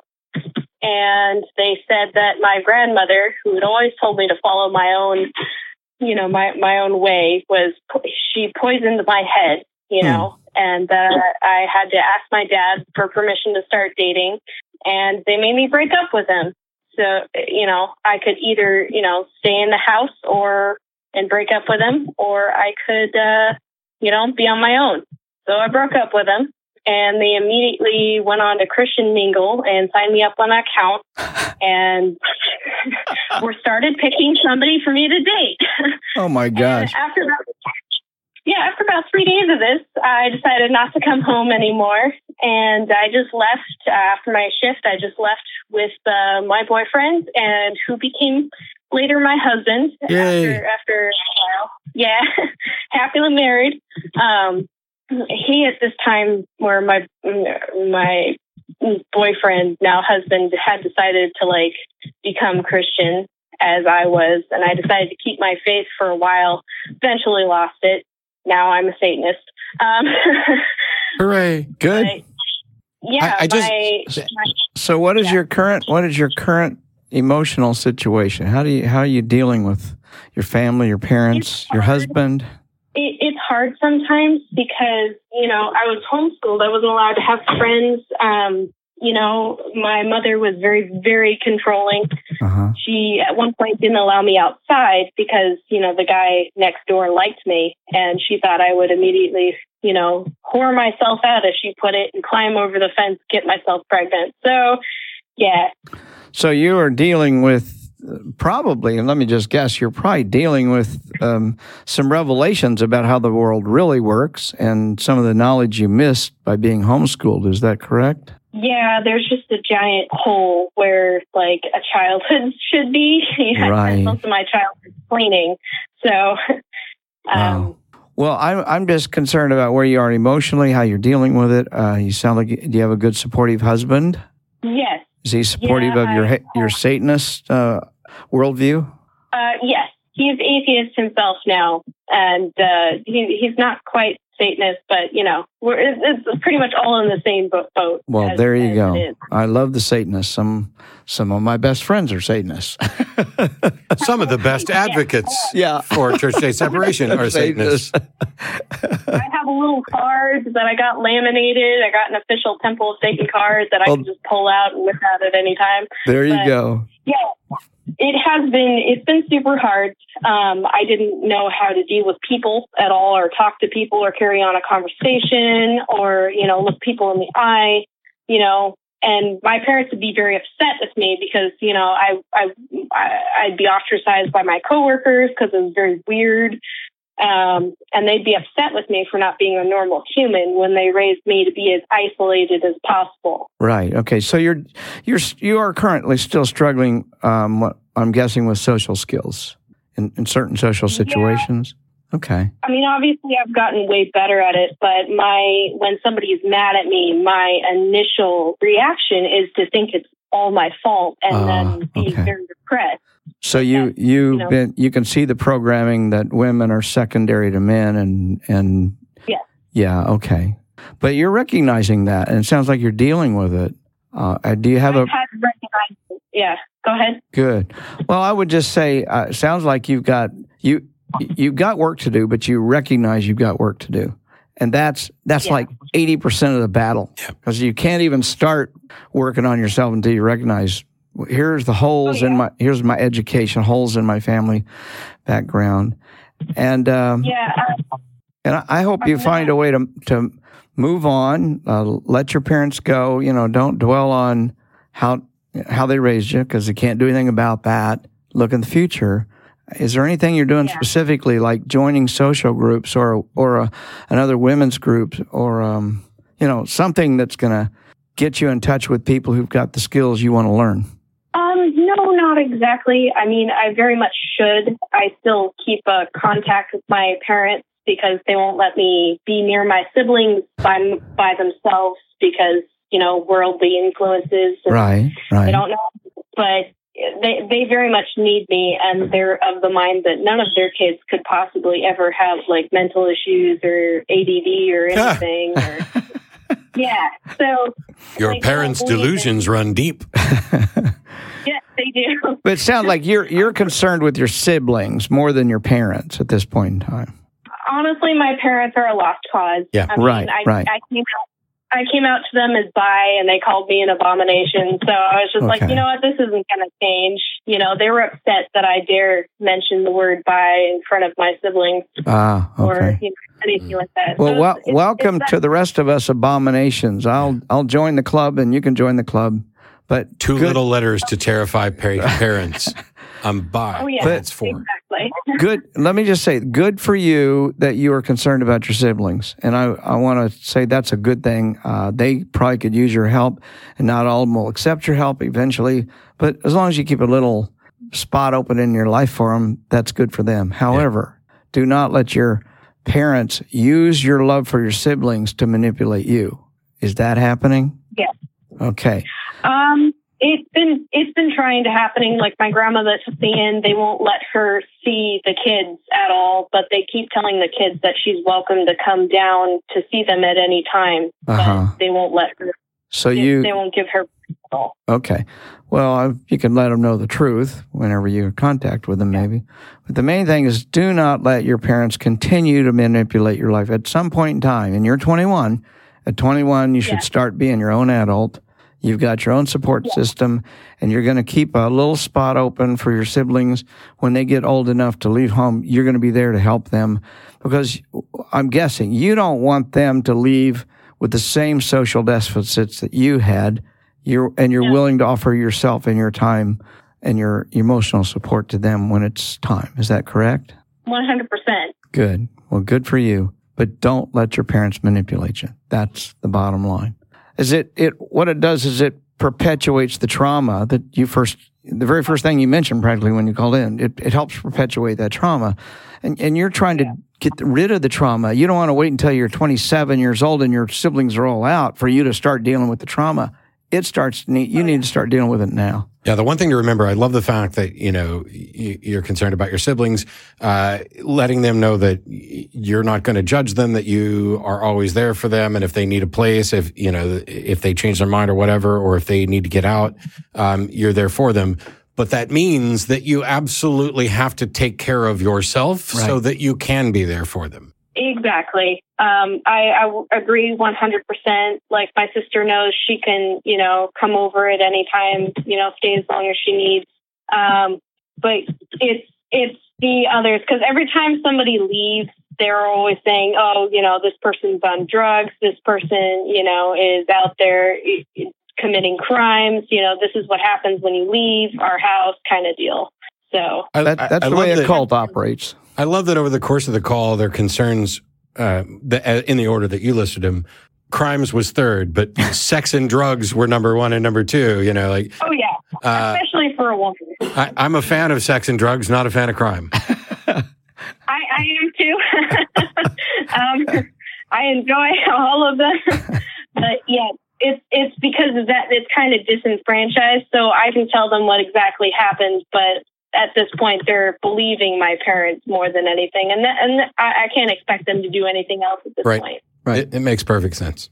Well, Amber, I appreciate the call. We got a few more callers to get to before uh, we've used up all of Darrel's time, but uh, thank you so much for touching base with us. We Yeah, appreciate thanks for calling in. Thank you for having me on. You guys have a great day. Yeah, You too. Yeah, it's uh, I, I'm. It's it's always nice because I had a great childhood. It's one of the reasons why I wasn't particularly mad. I gave my parents a lot of slack on stuff. Uh, I didn't have to go through what a lot of other people have gone. through. hmm And you know, when I hear a story like Amber's about, you know, essentially Her, her children are practically in prison, and she wants to get them out of that prison. You can't Yeah. blame her for that. Her siblings. Yeah, her siblings. Yeah. I mean, her siblings. Yeah. But you know, we we both know of people. Um, in particular, I, I was reminded of uh, Tracy Lockwood's story of anybody seen the M Night Shyamalan movie The Village? Yeah, when she saw that, she said it was kind of like a documentary. Um, Oh, wow. She had been raised in such a closed off environment that when she finally escaped, she had no real concept of what money was or how to buy things or earn money or do things. Huh. That's the level that some of them go to. So even when I hear a story like Amber's that is, you know, very cult like and that you're not allowed to have friends and we're going to homeschool you and you're not going to do this and and now we're going to sign you up on Christian Mingle and find you a future husband uh I'm not sure they actually know how Christian Mingle works because the stories I've heard is that it's kind of like Grindr for Christians, uh, or at least partially so. There was one something going back to uh, a caller Rob. He used a term twice that I just want to make sure we're clear on. He called it. He, he said the clergy project twice. Right. And I just sometimes people get clergy project confused with recovering from religion. Clergy project is for clergy. If you're a clergy person thinking about leaving or wanting help, go get go to the clergy project. Or you can come to us, but we're going to send you to the clergy Right. project. We're two different entities, and we support each other a lot. Yeah, we that- work very closely together. We're definitely two different entities that aren't legally related. I wasn't sure if he was confusing the two, or he if he been. was talk if he was talking going to make a point about the clergy project that he never really got. Yeah, to I don't know. I don't know. Yeah. Uh, clergy project, by the way, was uh, started by Daniel Dennett, Linda LaScola, in cooperation with Dan Barker, Right. uh, as part of a study on clergy people who no longer believe, and it turned into an online forum where they can anonymously communicate. Some of them are still involved in the clergy. Some of them are out now. Uh, famously, my very good friend Jerry DeWitt. Uh, Jerry, if you're listening, you can call in and talk to me and Darrel. Uh, but uh, he was the first person in the Clergy Project to to shed his anonymity and come out publicly. right. And uh, wrote a book, Hope After Faith. Uh, we've had him around here. Uh, it's a great project, but it's it's very narrowly It's focused. just, it's just for clergy. Yeah. And we get clergy calling us and we say, Do you know about the clergy project? We had one just the other day from, I believe, New Zealand said, Wow, I didn't even know it existed. And we sent them on. You know, that's that's what That's because you live in New Zealand. Yeah. which I'm not mocking because I wish I lived in New Zealand quite often. I, I, I loved the time I got to spend in New Zealand. I, I can't wait for an opportunity to come back. Hint, hint, hint to my New Zealand friends. All right, we got a couple more calls I want to get to before we're uh, done here today. David in Texas says there has to be a creator. Uh, you're on with Matt and Dr. Darrel Ray. Hello, can you hear me? I can. Okay, yes. Um, yeah, I'm David. I'm a deist. I'm not actually a theist. I used to be Christian, Mhm. but then I gave up that belief. So now I just believe that there's a creator God, but I don't really believe in any certain religion. Okay. Why, why do you believe in a creator God? And what do you know about this God? What are its properties or what does it want? Well, okay, so why do I believe in him? Well, for one thing, How, how did you know it's a him? well, I don't know. I don't even know. I don't even assign gender to it. Really. Okay. I just, I don't. My beliefs are kind of muddy at this point because I just believe. Okay, so I believe in a creator God because the universe changes, and it's like okay, so my idea is that like something can't be changing forever. There has to be a point at which it started and at which events started to happen. Okay. Because changing for the fact that the universe changes means there was a point at which it was one way and then it because like essentially the universe develops over time.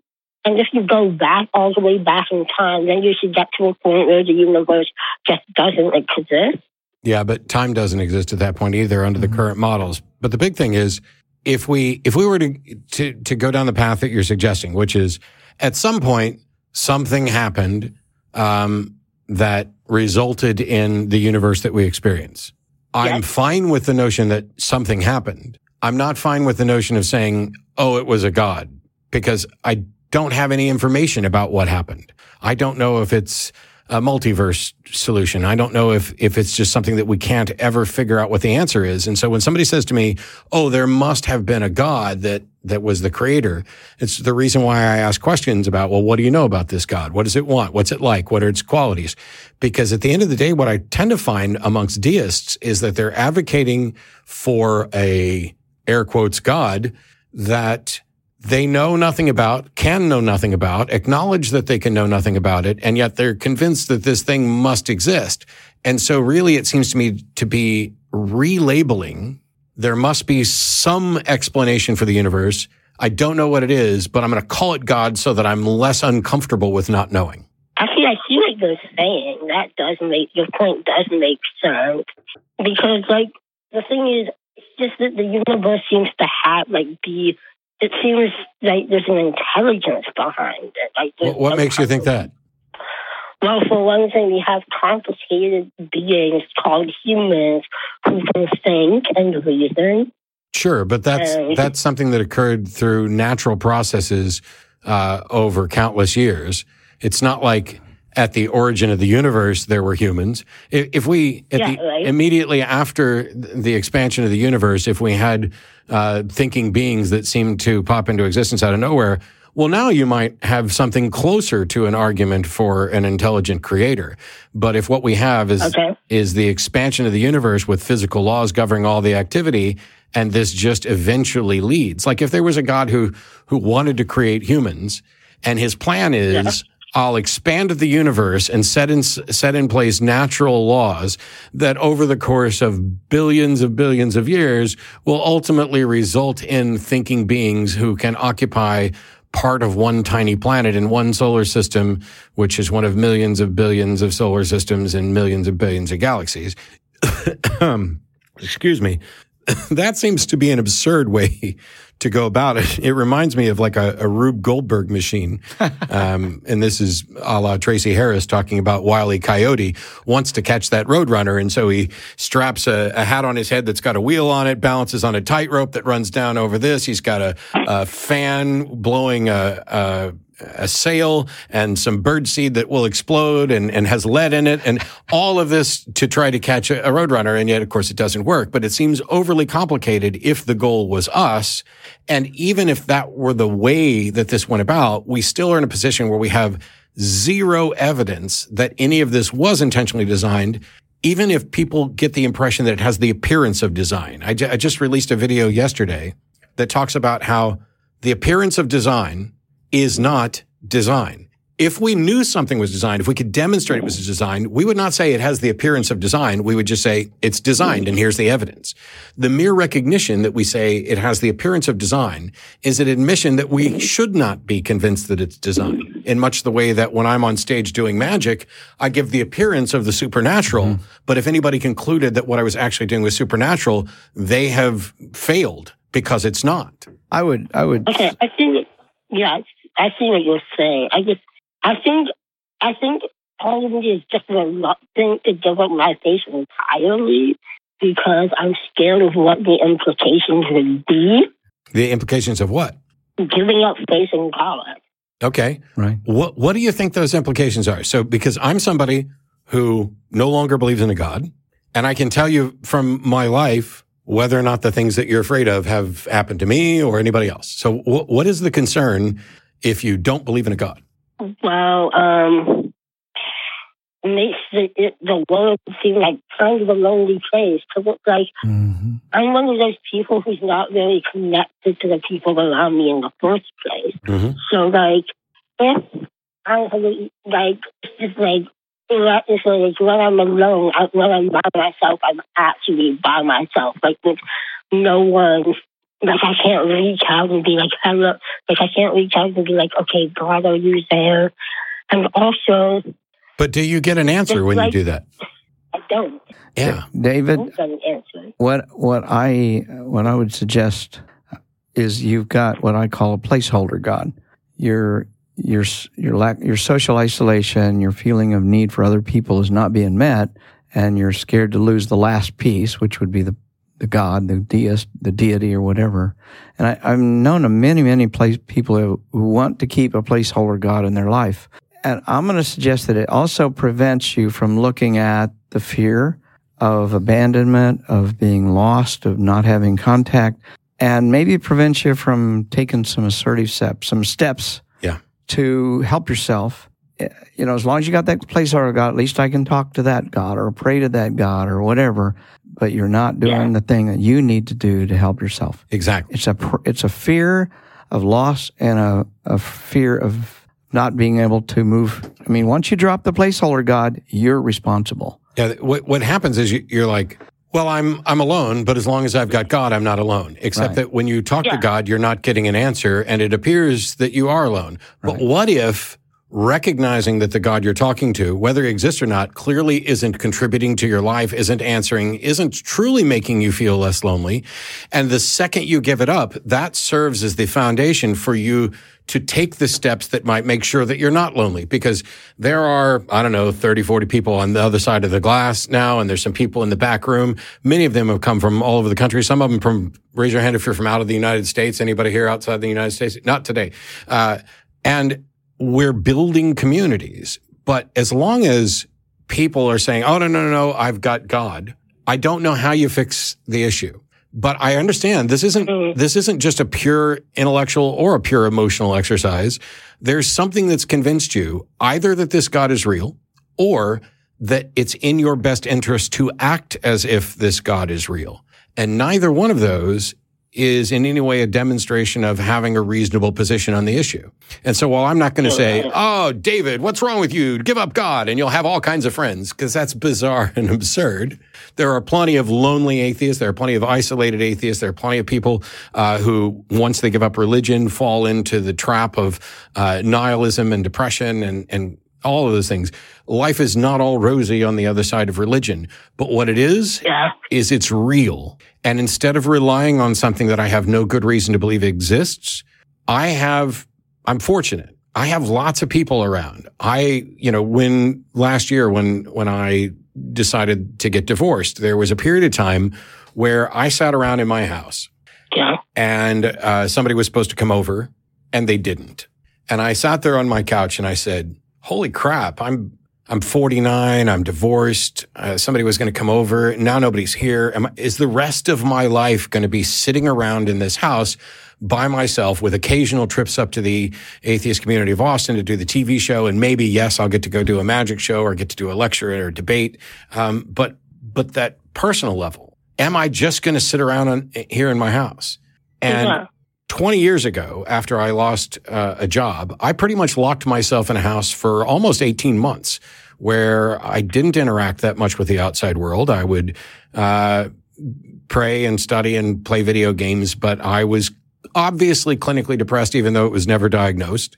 And I made a, a, a rule that if I ever, when I finally got out of it, I made a rule that if I ever found myself in a bad situation like that, I was not allowed to spend more than 48 hours in my house alone. You can take a day, Oh. you can take two days, but after that, you have to get out and talk to somebody. Now, I don't know if this will work for everybody, but it's worked for me because while I have ups and downs like everybody else, most of the last year has been great. I have friends, I have intimate partners, I have, and it's all because I put myself out there by refusing to stay home. It's not, I'm not going to say it's easy. It's a, it's a process of individual character and I'm not trained to give you advice, advice and I don't know your life. I'm just asking you to consider the possibility that hanging on to a God when you acknowledge that you really don't have a good reason and you're not getting anything back from it might be the thing that's preventing you from addressing the other issues in your life. Exactly the same as Darrel was saying. David, what are you doing to get out and interact with? Uh, Oh. we we someone lost David. Oh. Uh, the phone call disconnected or he hung up. Uh, I hope that was helpful. I hope David, you know, seeks a call, call recovering from religion. It's, Yes. Eh, they, They there are people there you. who actually have training who will probably, yeah, you know, have Be more to- time to listen to you and figure out. and they can connect you to a group that might meet his social needs. Yeah. Yeah. And, you know, for all those people sitting out there saying, oh, you know, I I feel the way David feels. Like I, I might be, I'm afraid to give up God or worse, I'm the only atheist in my area. No, you're not. Yeah. I can't count the number of times somebody's called into the show and said, I live in this town and I'm the only atheist Yeah. here. And while they're talking to me, I will Google that town's name and atheist, and there'll be organizations there and meetups and other stuff like that. Right. Uh, you know, Google is God. Google knows everything. Learn to talk to Google. Uh, it- it's often it's often a good resource to find things. Yep. Right. All right, so we got a couple more calls to get to, uh, and then we're closing in on time. But I have uh, Christian in Ohio. You're on with Matt and Dr. Darrel Ray. How are you? I'm good. How are you? Wow, I'm, I'm uh, thankful to be here. Oh, we're we're happy to have you call. What would you? It says here your, your position is that morality can't be consistent without a religious guide. Um, I'm a little nervous, so I wrote like a short little paragraph I can read. And is that okay? Yeah, go for it. Go for it. Okay, so my question is Does recognizing logic in something mean we have to act on it? For example, I recognize and can use a variety of data to prove that being a vegan is objectively better for the environment, certainly the animals, and even the individual in most cases. Now, even though I recognize this logic, is it wrong of me to not follow through and live my life according to this? And if it's not, why can't I or anyone else for that matter knowingly live in the falsehood of belief in a God if it allows me to live what I perceive as a better life subjectively? Ah, well, could you be wrong about what counts as a better life in your subjective view? I'm kind of basing it on the idea that the subjective or the that objective morality is based on the idea that we want to preserve the individualism of conscious creatures. So I don't think so. So you're you're saying your subjective assessment of a better world couldn't be wrong? I think not. Well, Well, we found the perfect person then, because Darrel's not perfect, but evidently you're convinced that you are. That your your personal opinion about a better world couldn't possibly be wrong. It could be wrong, but I'm basing it on science. I think it's a it's as close to absolute as we can come. Uh, Yeah, I wasn't talking about any specific p- position. I'm talking about the fact that you have you made this appeal to why couldn't I live my life based on what I personally think is a better world? And I would argue that if you care about a better world, then that should be as data driven as possible. We should be appealing to facts as much as possible. Um, and certainly we should strive to be uh, reasonable and consistent. But the problem is, is that for any individual position, we may have a bias that is preventing us from seeing what is truly the better world. And so this is one of the reasons why science doesn't operate in a vacuum. And by the way, to reference a, a call from Talk Heathen, science is not only not a religion, science doesn't do anything. Science is a collection of processes. It's the people that do things, and sometimes they're going to do it wrong. So when we say we have a finding of science, well, that's not a statement that this is true. Science doesn't make proclamations about truth. Science gives us the best explanations and models based on the currently available information, and it's subject to change. So yes, science is the best tool that we have, uh, as far as I'm aware, to learn about the world. And logical reasoning based on evidence is the best way to guide our decisions. There are, though, and Sam Harris and I largely agree, but he's convinced that a la something like scientism, all of the questions of morality can be addressed. I largely agree with him, but one of the things that we may not ever be able to quantify and assess is something like empathy, which is foundational to un- understands of morality in the sense where you're talking about, uh, you know, animal rights. Clearly, you, you have extended empathy to some part or the whole of the animal kingdom that puts them uh, on a level footing with humans. Other people might not be convinced that that is a moral component. And so if that's the case, then a discussion needs to be had, uh, hopefully supported by evidence and reason. The, the question you asked at the start is if something is logical, does that mean that we should do it? And I think that that's probably just vague enough that I don't think I can give a solid answer. The, the intuition is to say yes, but there's another intuition there that there are plenty of things that are logical that are wrong. that are, that, that They're really love isn't logical. right. Yeah.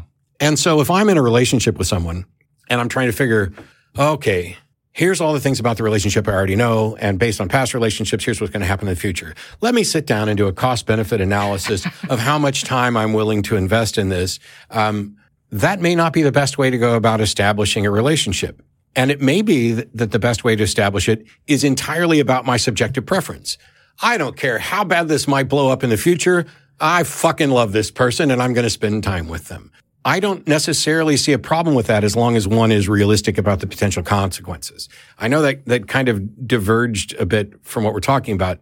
I don't think morality is as hard as some people make it, but I don't think it's simple and simple enough to say, "Oh, well, here's the logic, here's the evidence, now we're done." Because I'm not convinced that we are in a position where we can understand the entirety of a complicated subject to the point where we can simplify it to that extent. Does that kind of answer you? I, I get what you're saying. I get what you're saying, but like to tie it back in with the veganism thing, I can demonstrate scientifically that we're damn it. It's the second largest contributor to climate change. So why would it not be morally in our best interest to not partake in something we don't have to? So I'm why you- you're what's wrong with convinced of, you're convinced of something that somebody else might not be convinced of. But Now- no, but it was. But I No. can. I'm uh, But if I use science to, sorry. you're convinced of something because you have findings of science. Now, I had a long discussion with Alex O'Connor, um, two hours, and a good chunk of it was about morality, and some portion of it was about um, a- animal rights and veganism and stuff like that. And it was an off the cuff conversation where I hadn't bothered to look into things. Alex made some of these points talking about how uh, going vegan may be the best thing you can do to actually fight climate change. And he cited a number of references. Obviously, we're just sitting on a couch and we didn't have time to look into it. I've since had some time to look into it. And while there is some validity to the points that he was making, there are also objections to those points, uh, which I haven't studied up on and don't have a way to go through it. If it turns out that eating meat, the process by which, we go about it, et cetera, is ultimately going to kill us all, whether it's through climate change or whatever else, then of course we should stop doing that. The problem is, is that I'm not yet convinced that's the case. Other people are. Okay, but I mean, I'm not trying to. Well, no, it seems what you're trying to do is to call in and sit, talk about morality when you really wanted to talk about veganism. Well, but I'm saying I see a I see a moral contradiction in these. And things. I don't don't. see how you. And I don't. And I've explained it many, many times, including that conversation with Alex. Have you watched that conversation? Um, I haven't, Okay. but I'll definitely look into it. Yeah. But I I, I, my view of morality involves a essentially a contract that is based on the notion of moral virtues and moral obligations. There are cases where if you don't take a certain action, it is necessarily immoral, and there are other cases where it's not immoral to not take the action, but it may be morally virtuous. If there's a kid standing in the street and a bus is coming and it will cost me nothing and I'm at no risk to reach out and grab that child and pull them in, I would argue that I have a moral obligation, a moral duty to do that. But if it would involve me putting myself at risk, I may not have a moral duty, but it might still be morally virtuous of me to make that attempt. It might even be morally virtuous of me to sacrifice my own life in order to save that other person. And so with those differences, I have a moral contract that is undeniably speciesist. I draw a line at independent species because just because there's a human being uh, whose uh, maybe brain doesn't function even on the level of a grasshopper, that doesn't mean that they're not that that they are without value because they have value to other humans, et cetera. I'm willing to extend that and to extend different rights and uh, different uh, moral contracts to a variety of different species. Uh, I certainly I'd put dolphins and great apes and other stuff in a completely different category from grasshoppers. And anybody who doesn't, I think is nuts. But where we draw the line, and I could be wrong. I, I'm not saying that as a dismiss- dismissal of the thing. I just, where we draw the line is something we're still working on. And I'm not mm-hmm. where you are necessarily yet. And this is not my issue. So I haven't spent much time on it. Oh, yeah, that's that's fair, and I understand. But I, I just have kind of a question. You said so. You said you would recognize that not eating meat is probably a morally more virtuous position. No, I, I didn't say anything at all about not eating meat probably being a more virtuous position. I said that it may be the case that not eating meat is the more morally virtuous position. It maybe you don't think that that's kind of obvious. No. You you could be a more morally virtuous person if you don't eat meat, but that doesn't mean that I am an immoral person for eating meat. Do you think that eating meat is immoral? Mm, not if you need to. Okay. But what if what you- if, what if you just want to? Is it immoral then?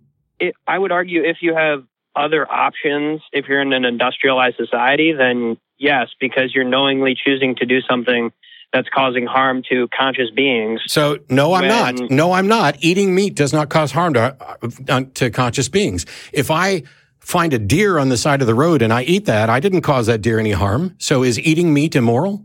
Eating meat that i eating meat if the animal was dead due to natural causes, no. But if you Okay, so so we're in agreement. Merely eating meat is not immoral. And so now the question becomes, when does it become immoral? And that's something that I'm not necessarily convinced of.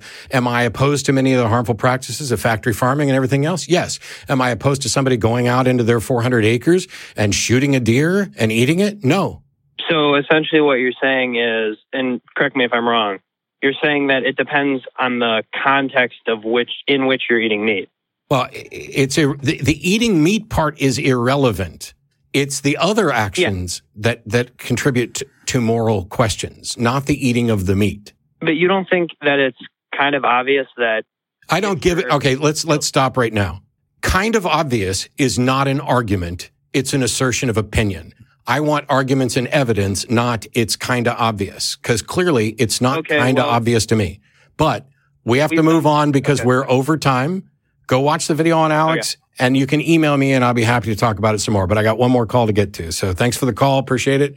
We have Luciano, who I I want to apologize to.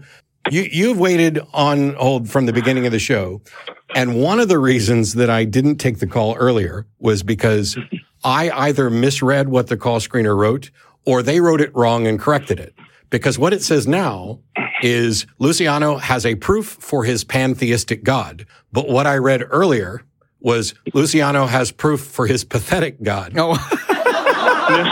and I was like, why would I want to take that call? well, I guess he's pathetic since I, I, I am pantheistic. I just tricked him. I'm not saying pantheistic Uh, gods aren't pathetic, but in any case, you will be today's final call. Welcome to the show with Darrel Ray and Matt Dillahunty. Thank you so much for having me. First of all, uh, I'm kind of nervous. I've never been on a, any show, or radio, or anything. Uh, Well, I haven't really thank hung up so on anybody today, so you're you're probably safe. I saw that. Yeah, I heard everything. I had a good day yesterday. Um, well, uh, this isn't going to be an emotional call, so uh, I won't. I won't. Uh, that was that was pretty intense. Uh, but um, I'm from Argentina. Uh, I'm in Florida now, Jacksonville. Uh, uh, hitting Because we can't put up a wall around Florida. You can't make Right, can't yeah, make I- Argentina pay for I a can't- wall. Yeah, that's that's one of the things that that, that, that yeah, exactly. Pay for a wall. Uh, I don't I don't really want to buy a wall Well, here. I'm glad you made it here before we excluded Argentina from Right, immigration as well. And I Yeah, liked right. all, I was Yeah, there in I feel- Argentina. I feel I loved it. for. Anyway, Oh, cool. uh, jokes aside, go ahead and, and let's uh, get to your your pantheistic God proof. Okay, so uh, anyway, so I get to get straight to the point. I started writing just now, like a whole page, almost uh, and a half, and uh, I have uh, things from the past, I think, six years. Uh, I was raised a Catholic, first of all. Um, I was baptized, confirmed, and I forget the other one, the one year like twelve or before that. Um, I thought that was communion. confirmation. I did communion. Okay. Yeah, communion, confirmation. Yeah. Yep. That's how that works. So, anyway, so my whole family is Catholic. Uh, I have a Cuban uncle. Everybody else is Argentinian. So it's very tight knit. They're, you know, it's like a pack, a wolf pack. From you know, I guess you want to look at it like that. Uh, uh, anyway, so I'm I'm you know I try to be open minded. I used to be pretty close minded guy to a lot of things. I like you know heavy metal and things like that. You know, uh, I don't really like I argue with a lot of people because they, don't get it. Uh, they're like you're Argentinian and you do the opposite of what everybody else that I met there. I'm like, oh, yeah, well that's me. but um, anyway, so um, I don't believe in marriage or sin, heaven or hell. Uh, but I do believe that science has proof for um, not the existence of, uh, existence of a God, but I believe that we, the universe, is uh, is is part of God. Well, well, hang on. Uh, Just for clarity, just for cl- someone- yeah. just for clarity, there's two different labels here that often get confused. There's pantheism and then there's panentheism.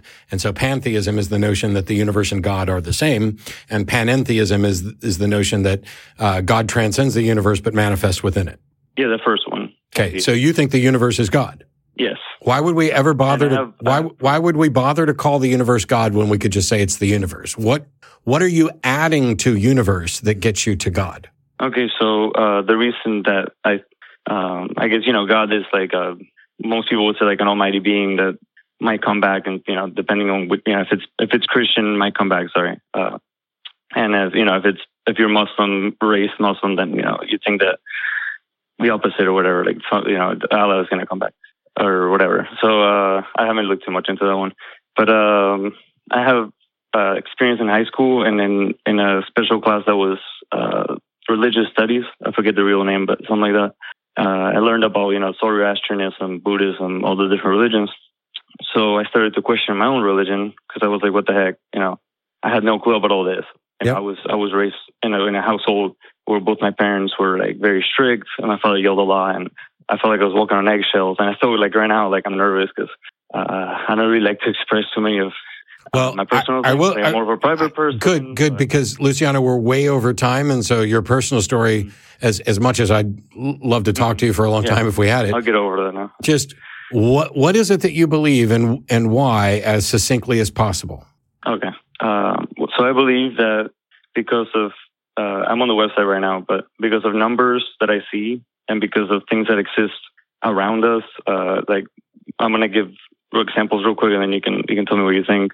Okay. I hope it, doesn't sound too outlandish, but, um, there's one called harp.org. It's weather manipulation and earthquake. They can actually shoot from up in space or whatever, you know, people believe. Some people, I don't know what about the flat earth thing. I just heard about it. So I'm not going to say that that's true. Uh, I don't really believe in that. Um, but Okay, Uh, we're still on things you don't believe. I need I need to know what you believe and why, and I don't know how weather stuff. I'm getting there. I'm sorry. I'm- I'm kind of long winded. Everybody. Okay. Me too. Uh, so here it is. So You're not supposed to laugh that hard. it's hard not okay, to. here it is. yeah, I'm thinking too deep. Uh, let me see. Okay, so CERN, there's a uh, home.cern.com. There's a Large Hadron Collider underground in, in different parts of the world.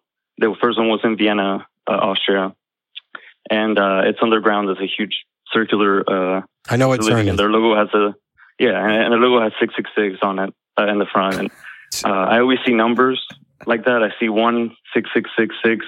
No, sorry, one six six six six. What the hell's that have to do with anything? Five six six six six six. No, combining those. When I, when I get to my house, I see a, a nine, a 6 and a four. okay. Why, why are you Why are you putting? Um, eh, okay, why are? the point. Hang on. Um, I have a question. yes, yeah. What's significant about six six six? It's a number. It's Well, it's, it's- one more than six six five and one less that than six six seven. was six six raised seven. with. Okay. Yeah, yeah, I understand. But but if you with- but with you have no that I re- was no no no stop stop. You haven't. We're talking about pantheism. You think the universe is essentially God, and in order to reach this conclusion, why the fuck would you ever start with biblical mythology that you reject? Instead, why didn't you start with Harry Potter mythology? Why didn't you start with what numbers are Mm-hmm. Well, significant in Hinduism? I can go with that too. I have a mark on my forehead that I got that looks just like the Harry Potter scar that got as an accident. And I've, the only way I've ever been hurt is accidentally. Okay, I don't know if it's because of my name. I, I'm just saying, like, it's just, you, you are missing you the point. I feel like things. I understand where you're coming from. I bet you don't. I, I'm getting to it slowly. It's just taking a while. I don't have any more time. I have a lot of. Why, what is Okay, I'll- significant? ab- Why is, let's say I found a 666 on something. Mm-hmm. What the fuck does that have to do with whether or not the universe is God? Okay, because of this. Um, okay, so uh, the symbols. All the Christian symbols and and the things that have been found, uh, all all can be cubes. Uh, like the the the cross can be folded into a cube. The All right, the Jewish stop, star. stop, Luciano. Yes. we're done. I'm going to give you. I'm going to give you homework. Okay. Go look up phi p h i and look up golden ratio. I know about that. Mm. Okay. You, people can find patterns. There are patterns that occur in nature. You can find whatever patterns you want. None of those patterns are ever going to tell you that the universe is God. And if you appeal to a particular religion's symbology while dismissing that religion in order to make your argument that the universe No, is no, God, one. I'm I'm talking about all. it doesn't matter if if each not the one of them. No, yeah. stop. If each one of them is similarly irrelevant, then you you've piled up fifty things that are irrelevant, and adding fifty one a fifty first thing that's irrelevant doesn't get you one centimeter closer to the thing you're trying to prove. Okay, and I see what you're saying. Okay. And on that note, I got to go, Uh-huh. but dig into those things. Call us back sometime. Uh, we we do appreciate you calling. Th- th- This is the thing: is that even people people who were indoctrinated into a religion, you have a hard time getting rid of that baggage. Definitely, yeah. And so if you're convinced that there's some significance to the number 666 because it's in Christianity, and you find that there's a, you know, the Hindus uh, have a 13 billion year cycling Yeah, calendar, right. which is far closer to the actual age of the universe. Maybe I'll become a Hindu. Oh, wait, no, there's stuff in there I don't believe, but I'll keep these little baggage elements. Then I'll put them all together and just say the universe is God. Well, why not say the universe is the fucking universe? Right. Because whatever you've added to it is definitionally not the universe. Okay. If we want to say Matt is God, we have clearly added something to the definition of Matt that doesn't exist. it just doesn't work. And even if I had a 666 tattooed on my forehead, that doesn't tell you anything about whether or not the mythology surrounding a particular religion is true or reasonable to believe or anything else. I understand the frustration. Luciano is floundering about. I've given up Catholicism. What is there? It's the Right. placeholder God you were talking about. Exactly. And I want to uh, underline something here. At five years old, when you probably are learning your religion, you're also learning your language. And they both are getting put in your head at the same time. When you get to be 25, you have the language, but you still have that religion, even if you dumped it years before. And that's the importance of working and working and working on yourself. You, he, he, he, he sounds like he dumped a whole lot of Catholicism, but he hasn't quite been able to let go of that other piece. These things get confused in our minds, just intertwined, the religion and language, among many other things. And he's got a lot of work to do. People like that have a lot of work to do oftentimes. On that note, uh, this brings us to the end of the show. I want to thank uh, Dr. Darrel Ray for being Yep. down here today. Thanks for having me on again. Special thanks to the people on the other side of that wall who make the show happen. To all of you who are actually watching, the people who showed up here live. This is the atheist community of Austin, where you have a place. And after the show's over, we have food. I don't know what the hell's going on with food or whatever else, but the library is open from 11 to 9 um, virtually every single day of the week. There are many different programs going on. Darrel's been on like 80% of them at this point uh, in one weekend. We appreciate your time. We'll be back next week with another episode. Until then, think and ask questions and don't reach conclusions until you're really, really sure that you've created a rock solid path from your suspicion to the conclusion. We'll see you next time. Bye bye.